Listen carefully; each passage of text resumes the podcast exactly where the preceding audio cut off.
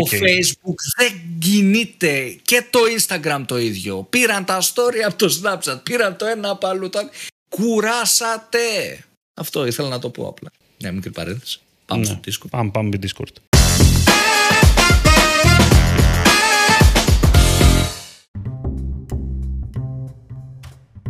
Καλησπέρα.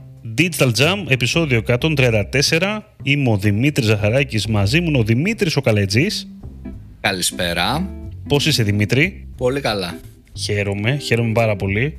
Ρώτα με και εμένα πώς είμαι. Εσύ Δημήτρη πώς είσαι; καλά είμαι κι εγώ. Και σε αυτή τη μικρή εισαγωγή, εγώ να σας πω ότι πρέπει να μπείτε και να γραφτείτε στο Jamfeed, το newsletter του Jam. Να μπείτε τώρα να γραφτείτε γιατί μετά θα το ξεχάσετε. Τώρα που είναι νωρίς λοιπόν. Θα πω κάτι άλλο εγώ. Και θα πω κάτι άλλο τώρα που μου έδωσε την πάσα για Jamfeed. Ήδη έχουν γραφτεί περισσότερα από 200 digital marketers, συνάδελφοι, για open rates που ξεπερνάνε τώρα το 60%. Το Jamfeed δεν ξέρω, δεν νομίζω ότι υπάρχει λόγος κάποιος να μην πατήσει τώρα και να, να γραφτεί τώρα που μιλάμε. Κάντε πώ το επεισόδιο, γράφεστε και έρχεστε και ακούτε τη συνέχεια. Λοιπόν, περιμένουμε λιγάκι να γραφτείτε. Ναι, ένα λεπτό. Δώσ, δώσ ένα, ε; ένα λεπτό. Ένα λεπτό. Έγινε. Γιατί θα έχει μια παύση το podcast, να είναι έτσι. Περιμένουμε την γραφή. Λοιπόν, λοιπόν ε, φίλες και φίλοι του Jump, σήμερα ήρθαμε εδώ πέρα για να μιλήσουμε για. Έχουμε επεισόδιο τι παίζει με τη φάση του. Έχουμε καιρό να κάνουμε τι παίζει με τη φάση του. Και σήμερα έχουμε τι παίζει με τη φάση του Discord. Είναι κάτι το οποίο θέλαμε να το κάνουμε πολύ καιρό. Δεν το κάναμε, δεν ξέρω γιατί. Αλλά έφτασε η στιγμή επιτέλους. Και θα μιλήσουμε για το Discord, θα μιλήσουμε τι είναι το Discord αρχικά. Πάμε να λύσουμε κάποιες απορίες ενός ανθρώπου που δεν ξέρει τι είναι αυτό. Τι χρησιμότητα έχει, αν μπορεί να αξιοποιηθεί κάπως για τους marketeers και τις επιχειρήσεις και νομίζω αυτά. Σωστά. Δημήτρη, επειδή είσαι ο νεότερος εδώ πέρα, θα πάρεις περισσότερο τη σκητάλη σε αυτό.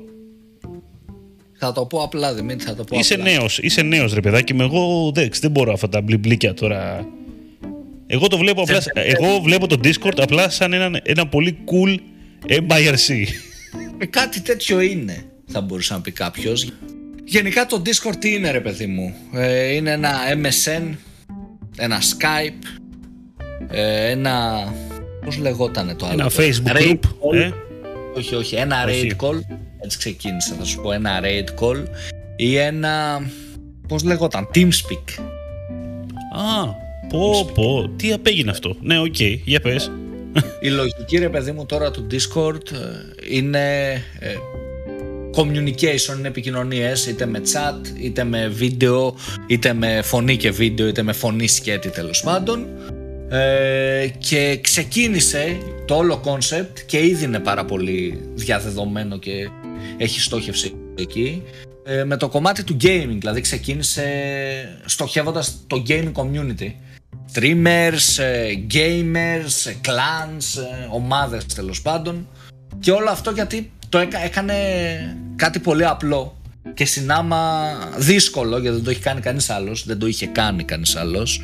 Μπορείς ρε παιδί μου μέσα από το, από το προφίλ σου πολύ εύκολα να στείλεις πρόσκληση σε κάποιον να μπει σε ένα game. Είτε αυτό είναι δεν ξέρω το League of Legends είτε είναι το CSGO whatever. Μπορείς να στείλεις gaming invitation μέσα από το chat του Discord. Οπότε έκανε πάρα πολύ εύκολο το κομμάτι του share screen δείχνω την οθόνη μου όσο παίζω ένα game και το κομμάτι του προσκαλώ ρε παιδί μου έναν ε, άνθρωπο μέσα στο game. Οπότε κάπως έτσι ξεκίνησε το Discord, σαν communication ε, channel, λίγο διαφορετικό έως πολύ διαφορετικό από τα υπόλοιπα, στοχεύοντας ένα πολύ συγκεκριμένο niche audience. Είναι αυτό που λέγαμε και σε ένα παλαιότερο επεισόδιο, ότι αν δεν έχεις το budget να πας ε, και να τα βάλεις, να τα βάλεις εντός εισαγωγικών με τους μεγάλους απευθείας, πήγαινε σε ένα πολύ niche audience, ένα audience που το γνωρίζεις, κάνει ένα product αποκλειστικά για αυτό, τουλάχιστον σε πρώτο χρόνο και κέρδισε το. Αυτό έκανε το Discord. Κέρδισε τους live streamers, τους δημιουργούς περιεχομένου στο gaming. Τους έπεισε να δημιουργήσουν εκεί server, όπου server βλέπει ένα χώρο ε, δικό σου που μπορείς να φτιάξεις διάφορα κανάλια, είτε κανάλια κειμένου, είτε κανάλια ομιλίας, ε, είτε πληροφορίες, τέλος πάντων γενικές πληροφορίες και updates.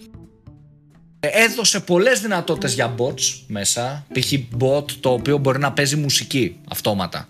να φτιάξεις ε, playlist, το ίδιο το community να φτιάξεις playlist και να βάλεις ένα command slash bot play και να έρχεται να σου παίζει τη μουσική του που έχει φτιάξει το ίδιο community. Τέτοια πράγματα. Αυτό. Ναι, και φυσικά προσφέρει τη δυνατότητα της επικοινωνίας. Δηλαδή, είτε μιλάμε για, για audio, είτε μιλάμε για βίντεο. Υπάρχουν κανάλια, χώροι, rooms, μπορούμε να το πούμε και έτσι, που μπορεί μόνο να μεταδίδεται και οι άλλοι απλά να ακούνε. Καλά, δεν λέω αυτό, γίνεται, δεν γίνεται. Ακριβώς, ακριβώς. Ε, υπάρχουν... Κανάλια που μιλάμε όλοι μαζί μέσα, τέλος πάντων και είναι μπάχαλο, γίνεται και αυτό.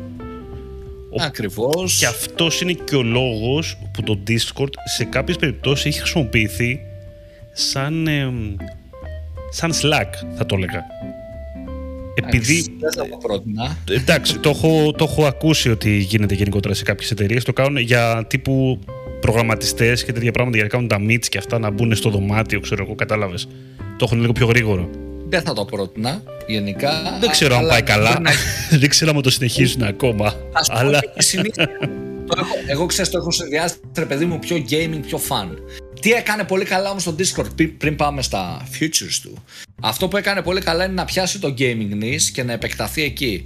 Ε, κέρδισε αυτό το στοίχημα.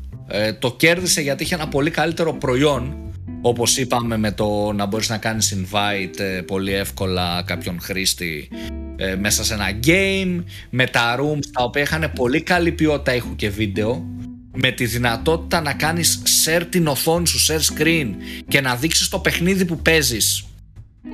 Και αυτό το έκανε σε πάρα πολύ καλή ποιότητα, σε πάρα πολύ καλά bitrate. Ε, το οποίο είναι πολύ βασικό έτσι, γενικότερα. Το γεγονός ότι πέρα από το γενικότερο UX και το προσανατολισμό του, το πρόσφερε αυτό το πράγμα που το προσφέραν κι άλλοι άμα το βάλεις κάτω. Αλλά θα το πρόσφερε καλά, σε ένα ωραίο πακέτο. Ακριβώς, ακριβώς αυτό. Μετέπειτα το κομμάτι του σερβερ και όλες αυτές τις δυνατότητες. Τα κανάλια, τα κανάλια κειμένου, κανάλια ομιλίας, δυνατότητα για badges. Έχουν φτιαχτεί, για να σα δώσω ένα παράδειγμα τώρα σε servers. Μπαίνουμε και επίσης, μια μικρή παρένθεση, είναι πάρα πολύ διαδεδομένο και σε επίπεδο NFT στο Discord. Έτσι. Σε community web 3 και NFT στο Discord είναι νούμερο 1 για όλο αυτό το κομμάτι. Τι έχει κάνει πολύ καλό με βάση μποτάκια επειδή έδωσε τη δυνατότητα σε developers να προγραμματίσουν το δικό τους bot που κάτι κάνει είτε είναι παίζει μουσική είτε μαζεύω πόντους και κάνω level up ανάλογα με το πόσο συμμετέχω στο chat είτε κάνω raffles είτε παίζω games mini games δεν ξέρω τύπου πασχέτζα μέσα από το chat ή φρουτάκια μέσα από το chat ε, έδωσε τη δυνατότητα λοιπόν στο community να δημιουργήσει πάρα πολλά πράγματα εκ μέρους του Discord.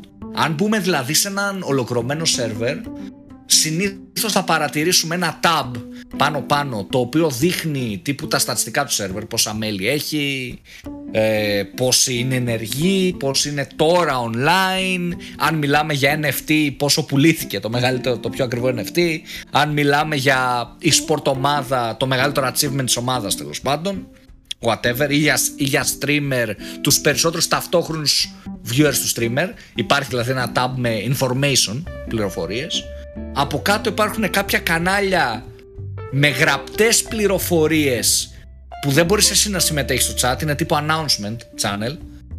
Ποιοι είμαστε εμείς, ποια είναι η ομάδα μας, ένα άλλο κανάλι, τέτοια πραγματάκια.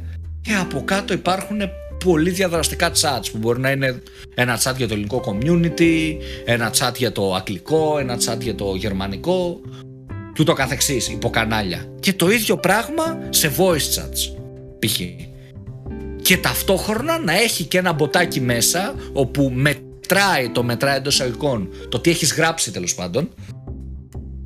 Πόσα μηνύματα έχεις γράψει και πόσο ενεργός είσαι και σου δίνει levels. Και μπορείς να κάνεις ένα giveaway, ας πούμε, στα πιο ενεργά άτομα του server σου. Π.χ κάτι τυχαίο που λέω. Οπότε, που θέλω να καταλήξω, έδωσε πάρα πολλές δυνατότητες. Σκεφτείτε να είστε streamer ή δημιουργός περιεχομένου, πόσες ιδέες μπορεί να κάνετε apply μέσα σε ένα Discord server.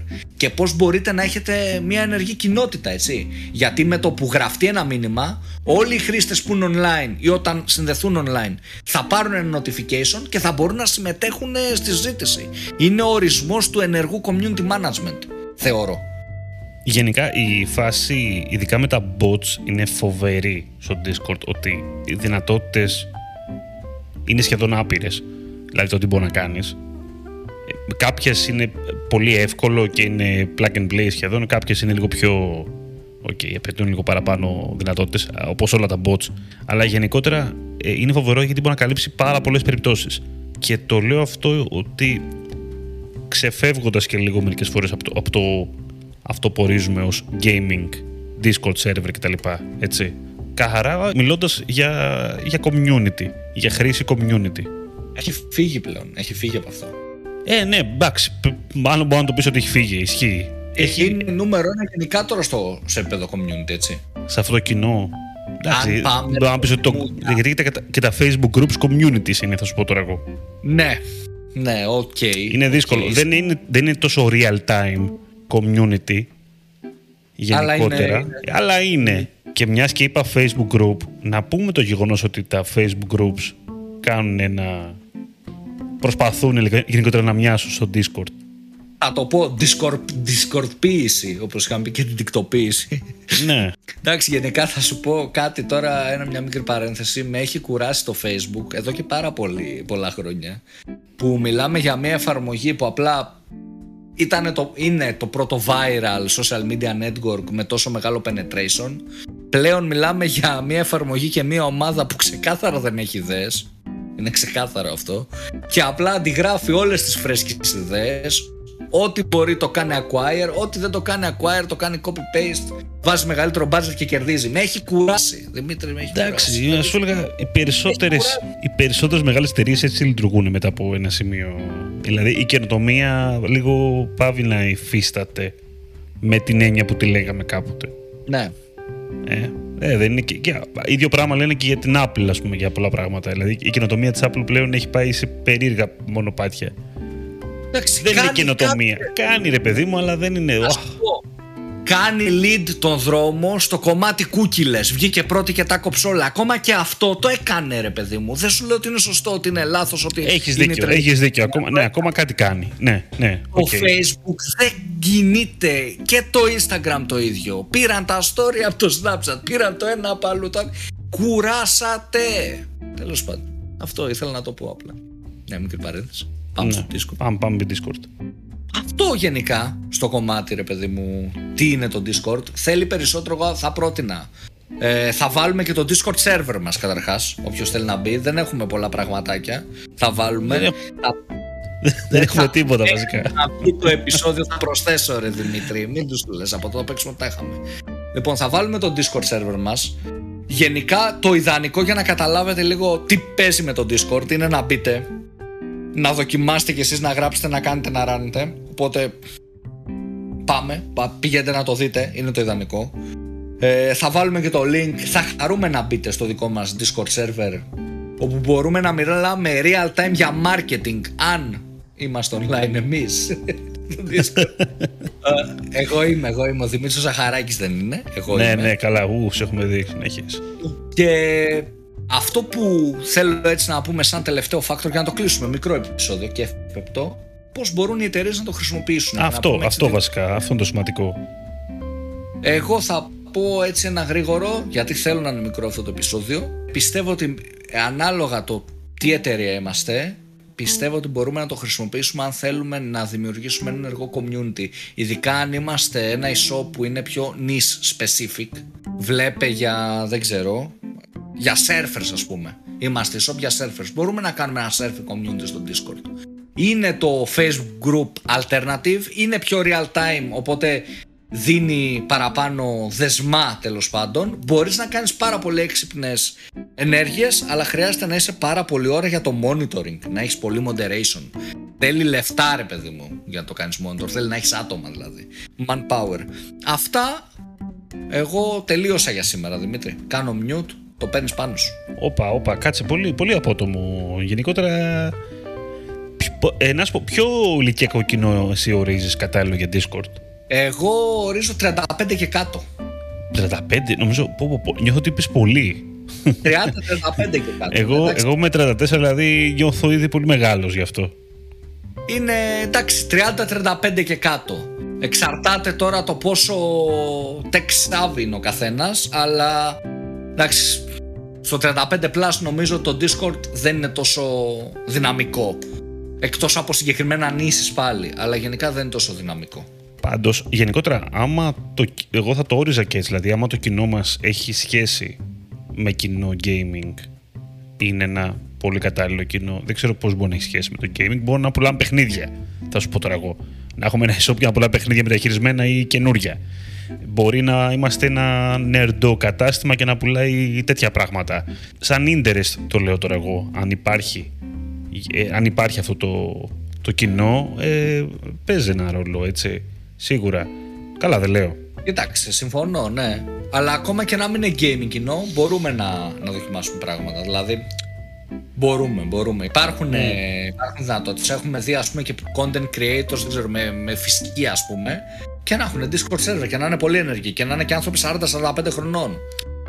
Όπως αντίστοιχα μπορεί να είναι ενεργοί στο Telegram. Ε, και θεωρώ ότι επειδή είναι δυνα, δυναμική πλατφόρμα του Discord, είναι και εύκολο να γίνει κάποιος educate σχετικά με την πλατφόρμα. Αν φτιάξει δηλαδή μια εταιρεία και φτιάξει ένα απλό video explainer, how to use Discord, που είναι 30 δευτερόλεπτα, ε, θα πάρουν το κολλάι και άλλοι και θα το χρησιμοποιήσουν. Οπότε, επειδή είναι μια δυνατή πλατφόρμα που σε συγκεκριμένα νήσεις είναι winner και πάει καλά, αν κάποιο brand μπει ballsy εντός εισαγωγικών και παιδίσει σε αυτό, μπορεί να κερδίσει. Σε και με explainers video και έχει και moderation και έχει ποιοτικό περιεχόμενο. Why not? Αυτή είναι η προσωπική μου άποψη. Οκ, okay, οκ. Okay. Με αυτά τα ολίγα θα σας αφήσουμε για σήμερα και θα πάμε προς το τέλος του, του επεισοδίου. Να σας πω ότι αυτό ήταν το Digital Jam Podcast. Να σας πω ότι μας ακούτε σε Spotify, Apple και Google Podcast ότι μας ακολουθείτε σε Facebook, LinkedIn και Instagram και στο digitaljam.gr. Τα λέμε την επόμενη εβδομάδα. Ήμουν ο Δημήτρης Ζαχαράκης, ήταν ο Δημήτρης Καλατζής. Καλή συνέχεια. Καλή συνέχεια σε όλους.